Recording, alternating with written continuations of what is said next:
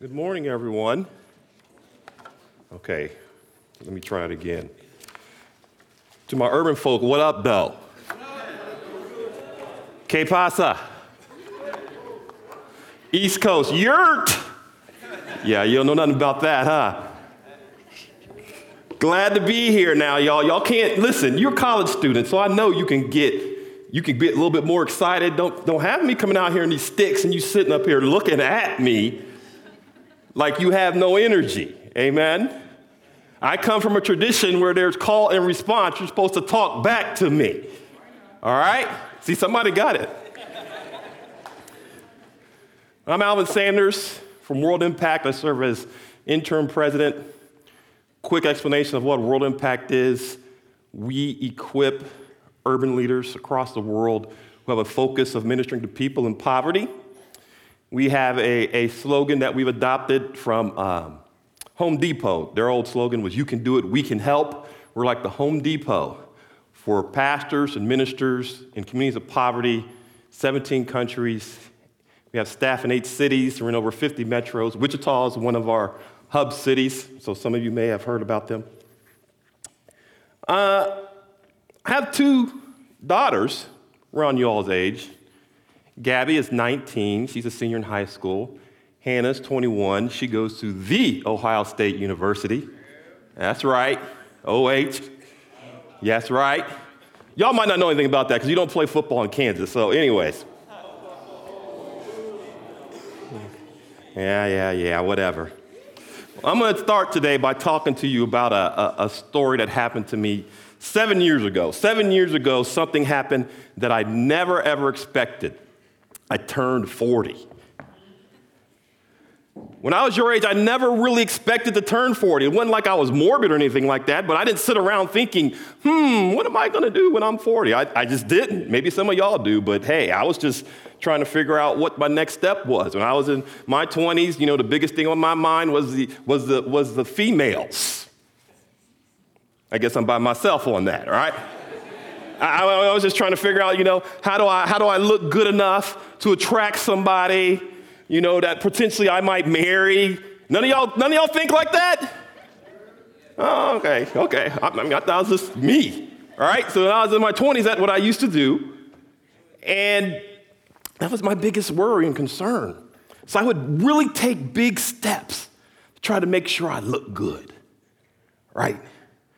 You know, I used to have waves. You know what waves is? Google it, millennial. I used to have waves. Wear a do rag, right? Every time I stepped out, I made sure that, that my clothing was clean and sharp and pristine. I still iron my jeans so there's a crease in it. I don't even know if there's, you guys still do that. But here's the difference between when you're in your 20s and when you're in your 40s. In my 40s, you know, I don't care what I look like. I don't care what anybody thinks about me. I got my wife for 23 years. Who cares what the other females think about me? Much more sort of carefree and understanding of what's important. And today, what I want to talk to you about is the most important thing in your life. How's your love life? Not that one. Don't get nervous. We're not going to talk about that one. We're going to talk about your Christian love life. Our focus is going to be 1 Corinthians 13. We want to go through that chapter. But before we go through it, I want to read to you an obituary, which might be a strange thing, a way to start the sermon, but I really want you to hear the obituary that is true. And you might not think that it's true after I get done reading it to you, but it, it really is. But let me read it to you. Dolores Aguilar, born in 1929 in New Mexico, left us on August 7, 2008. She will be met in the afterlife by her husband Raymond, her son Paul Jr., her daughters Ruby Beatrice, Virginia, and Ramona, and son Billy. Dolores had no hobbies, made no contribution to society, and rarely shared a kind word or deed in her life. I speak for the majority of her family when I say her presence will not be missed by many, few tears will be shed, and there will be no lamenting of her passing. Her family will remember Dolores, and amongst ourselves, we will remember her in our own way, which were mostly sad and troubling times throughout the years. We may have some fond memories of her, and perhaps we will think of those times too. But I truly believe at the end of the day, all of us will really only miss what we never had a good and kind mother, grandmother, and great grandmother. I hope she is finally at peace with herself. As for the rest of us left behind, I hope this is the beginning of a time of healing and learning to be a family again. There will be no service, no prayers, and no closure for the family she spent a lifetime tearing apart. We cannot come together in the end to see to it that her grandchildren and great grandchildren can say their goodbyes. So I say here for all of us, goodbye, mom. That is one of the saddest things I've ever read. But it makes us, or should make us, stop and think about our lives and the importance of our lives and the extreme importance of our lives if we name the name of Jesus Christ. You see, most of our lives we spend chasing success. But I suggest to you today that perhaps maybe what God has challenged all of us to do is to chase significance. Amen, right there might have been, could have helped me out a little bit.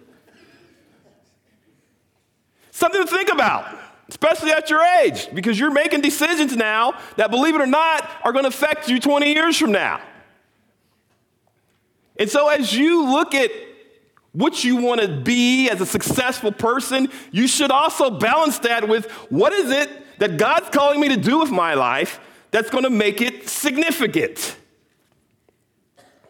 Because I'm going to tell you, you all, as a church, I'm, I'm, I'm kind of kind of burned out on Christian conferences.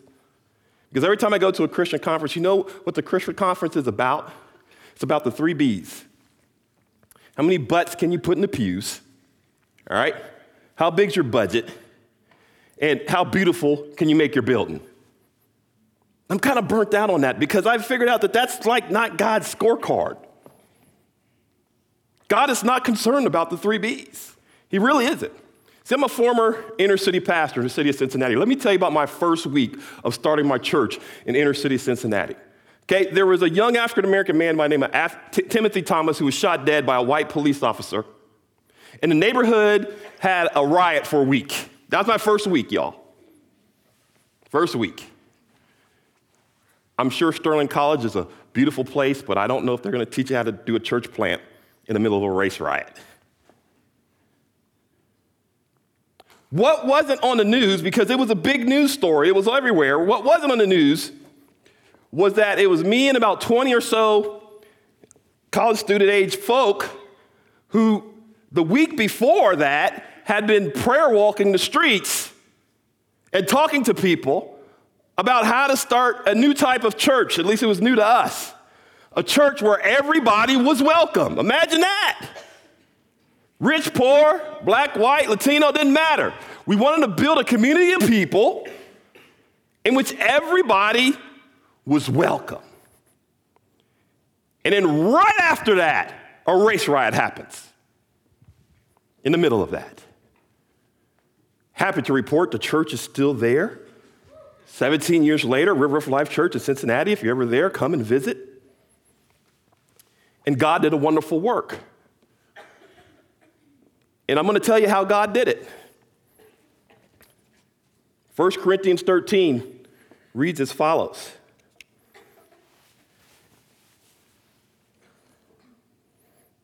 If I speak in the tongues of men or of angels, but do not have love, I am only a resounding gong or a clanging cymbal. If I have the gift of prophecy and can fathom all mysteries and all knowledge, and if I have a faith that can move mountains but do not have love, I am nothing. If I give all I possess to the poor and give over my body to hardship that I may boast but do not have love, I gain nothing.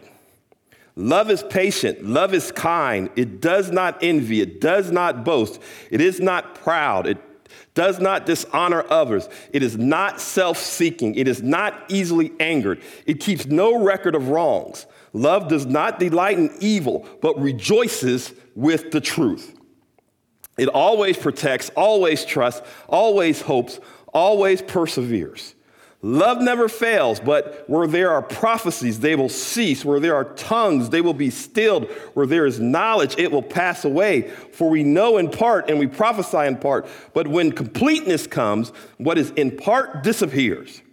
When I was a child, I talked like a child. I thought like a child. I reasoned like a child. When I became a man, I put the ways of childhood behind me. For now we see only a reflection as in a mirror, but then, then we shall see face to face. Now I know in part, then I shall know fully, even as I am fully known. And now these three remain faith, hope, and love, but the greatest of these is love. Paul here is talking about something that makes the Christian life the Christian life. He's taking a detour. In 1 Corinthians 12, he was talking about, about gifts and tongues and things of that nature, and he continues that conversation on in, in 14, but he takes a detour and he takes a break because he wants to ground his teaching on spiritual gifts in the context of what the Christian life truly really is. It's important that he does this because the Corinthian church suffered from something. It's called arrogance. As we used to say back in the day, they thought they were all that and a bag of chips. And it was because of the spiritual gifts that they were displaying. You know, have you ever met somebody who's really good at something and they know it? Don't raise your hand if that's you, but, but they know it. Really good singer and they know they're a good singer. Really good speaker and they know they're a good speaker. Whatever it may be. But the Corinthian church they were very arrogant in the spiritual gifts that they were displaying. So much so that they forgot about the main reason why they should be existing. Because Paul takes a shot at them. He's throwing shade at them. Do y'all understand that? He's throwing a little shade at them. In verse 1, where he says, Listen, you, you, you go around and you're making a lot of noise with these percussion instruments. There was a Corinthian cult that used to walk around and bang percussion instruments, basically saying, Look at us, look at us, look how important we are. And Paul said, Corinthian church, because of your arrogance, you are no important, more important than the religious cult that you claim to represent. Or be better than, I should say, not represent, but to be better than. You're no better than them. You need to drop the arrogance act and take on some humility. Their, their arrogance was starting to hurt their church. They would backstab other church members, and they were caught in things like illicit sexuality. They were trying to do the right things by being the wrong people. It is possible to do the right things and be the wrong person. And God wants people who are the right people because if you are the right people, if you're righteous people, what to do will take care of itself because the power of the Holy Spirit will be indwelling in you and will be the thing that works through you to get God's things in this earth accomplished. That prayer we say all the time God on earth as it is in heaven. That's literally calling heaven down to affect this earth, and He is using us to do it. What a humbling thing. What a humbling thing. What a humbling thing for me to know that God had a race riot plan for inner city Cincinnati, and He was going to use me to help heal it. Unbelievable. Amazing. More than just some sort of story, it's like, oh my goodness, God used me to affect history. And I'm no special, I'm no one special. He's gonna use you too, if He's not using you already. Because let me tell you how this love thing works. I'm gonna tell you an old preacher story. All right, there's five pastors in a town. There was one rich person in the town who used to give a lot of money to churches. These pastors would come over to this guy's house. He had this big lake in the back, man made lake. Get on a boat, they go out to the middle of the lake. The rich man says, Hey, listen, I know why you all are here. You want me to fund your ministries? I tell you what, all you have to do for your ministry to be funded is to jump out of this boat and to swim the store. The pastors were like, That's it? Oh, they start taking off their shoes and their shirts and they're getting ready to jump over. And he said, now, now, wait a minute. Before you jump in, I want you to know something. This is a man made lake, and I stocked it with alligators. Okay? It's because I want to give to pastors who have courage. So now, if you still want to jump over the boat and you want to swim to the shore and you make it, I'll fund your ministry. Well, they started putting their shoes and shirt and stuff back on. They said, All right, it's all good. We're not going to do that. So as they begin to fellowship some more, about a half hour later, all of a sudden they hear this splash. And they look around, and one of their colleagues is making a run for it. And so they go to the edge of the boat and they're cheering him on, go, go, go, go, go. And he makes it. So they take the boat in and they go next to him on the shore and they look at him and, and, and he's, he's, he says, Give me a towel, give me a towel. They give him a towel and they're drying him off and they're slapping him on the back and they say, Hey man, what possessed you to go for it? He says, Who pushed me? Who pushed me? It's kind of how your Christian love life's gonna go, y'all. You're gonna get pushed to love things and to love people that you don't want anything to do with.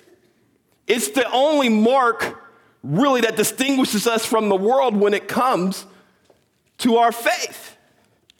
And I'm not just saying platitudes here because we live in a very divisive moment right now in the history of this country.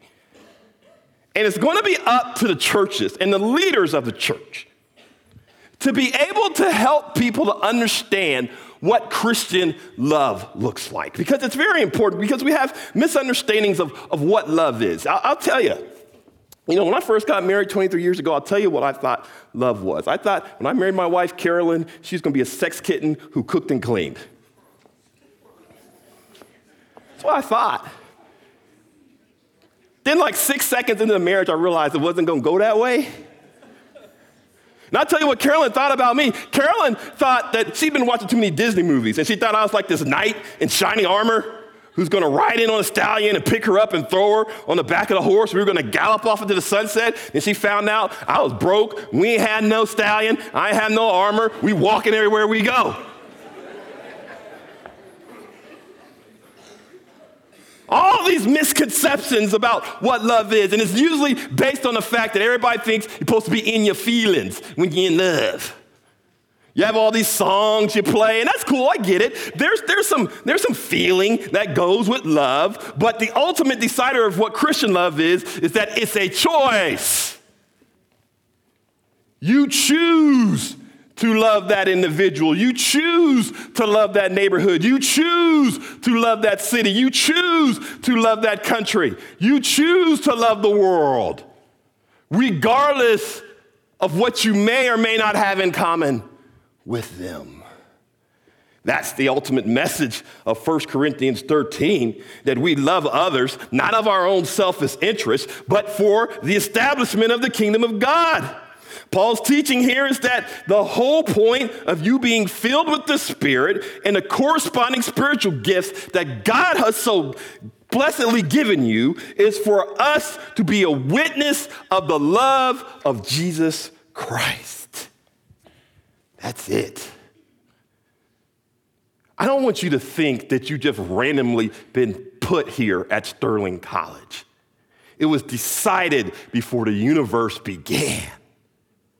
That should excite you. Before the universe began, you were put here. Now, you might have been pushed here. You might not have known who pushed you, but you're here now, so you might as well figure it out. What does God have for me here? He has for me to learn what it means to be a spirit filled man and woman so that we can go out and do things in the world that need to happen in order for God's kingdom to be built. The powerful thing about Christian love is that it does one thing. And I'll tell you what it does through this. Growing up, I have a pattern in my life, okay? And the pattern is this. Let's see if you can notice it because you're smart Christian college students, okay? I have my mom, she's still alive. Thank God I love mom. Um, married, got a wife, right? I got two daughters, okay? I got an older sister and a younger sister. Y'all notice something about my life? Lots and lots of estrogen. You probably see the cloud right now, right? And so every now and then, I needed somebody to come and break that all up. And that person was Cleveland Sanders Jr. We used to call him Lil Cleve. And so he would come to the house, and I'd be in jail at some tea party with a Ken doll or something like that.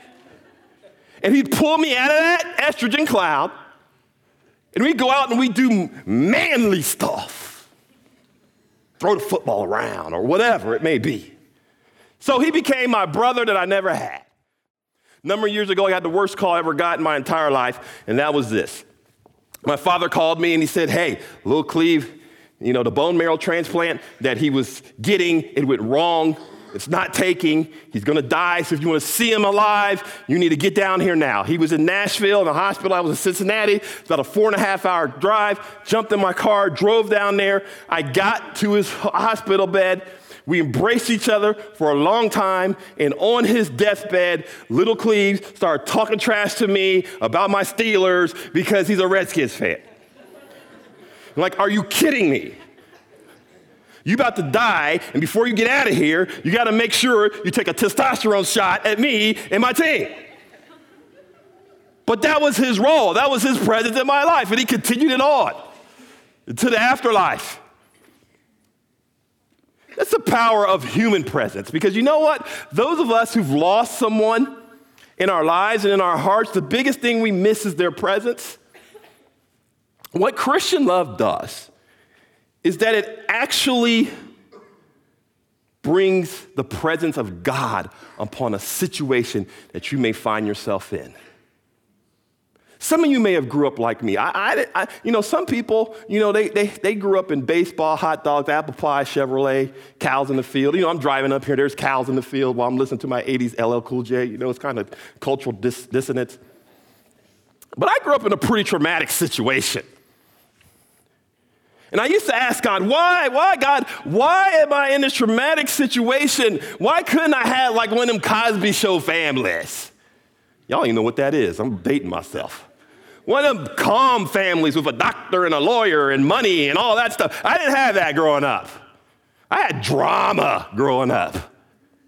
It's God, why, why, why have you put me in all this? And God, why would you take me from that traumatic situation and throw me in a church planting situation that is more traumatic? Just trauma filled all my life. And I've come to the conclusion it's very simple. Alvin, and those of you sitting in these chairs, you're a grace gifting to this world, a grace gifting. And if you will trust me and bring my presence upon the scene, you will change the trajectory of the situation. Some of y'all are just yawning at that. You not, you don't, you don't hear me. You don't understand what I'm saying if you're just sitting there and man, when this dude's gonna shut up so I can get the class. You don't understand what I'm saying. Some of you have been given the gift that you will turn your family around. Because you were born and because you display Christian love, your family will turn around. That crazy uncle will no longer be crazy. All of the things that people have followed before you, when history is written, when it comes to you, the whole, the whole genealogy of your family will change because you stuck with the Lord. Some of you will be sent in ministry situations that the community or the neighborhood or wherever, or the farming place that you're being sent to, wherever you're sent, it will not be a good place unless you stick with the Lord. I want you to understand the importance of your life. It's important to God. Get a bigger vision than just finding somebody to get married out of here. You got things to do. And you won't be able to do it unless the presence of God sits on your life. It's serious business. It's serious business. Let me tell you, somebody who's pushing 50, it's serious business. You matter to God. I said, You matter to God in a way that you cannot even comprehend. That's the power, that's the essence of Christian love. That's what it is. That's what it's about. It's why you're here. My, my mission statement is, my life mission statement is very simple to chase hard after God, to love my family, and to invest in those who invest in the poor.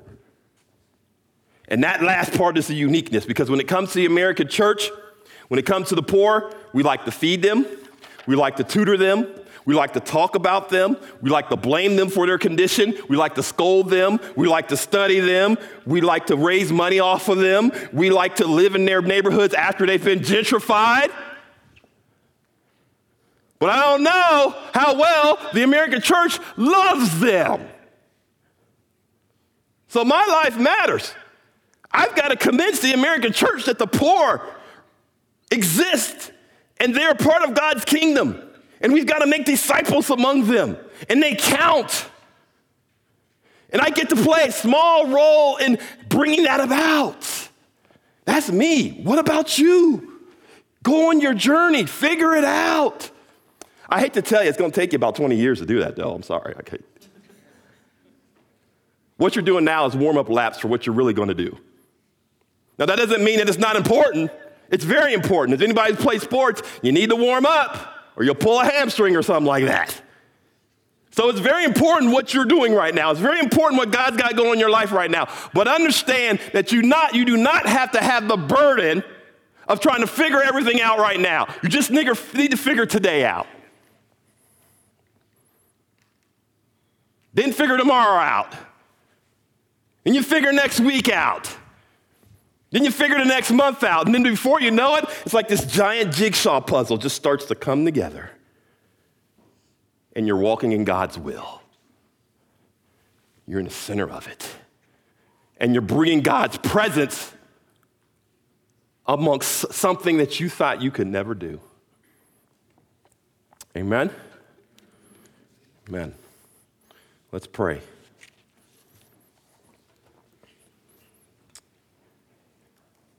Heavenly Father,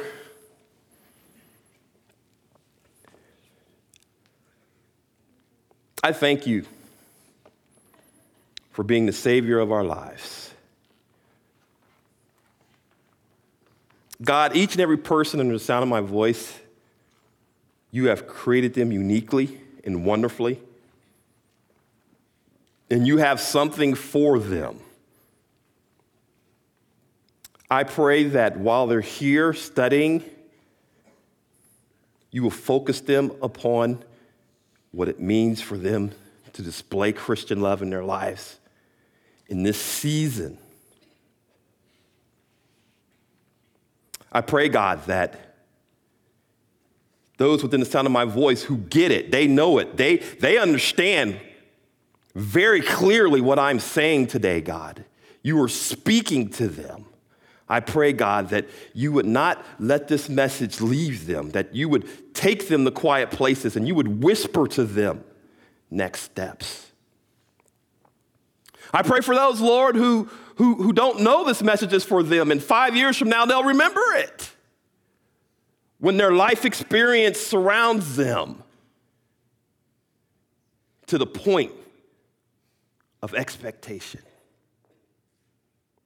Thank you for this college. Thank you for the leadership. I pray a blessing upon this place. And God, I pray that you would be with us for the rest of this day. In Jesus' name we pray, amen.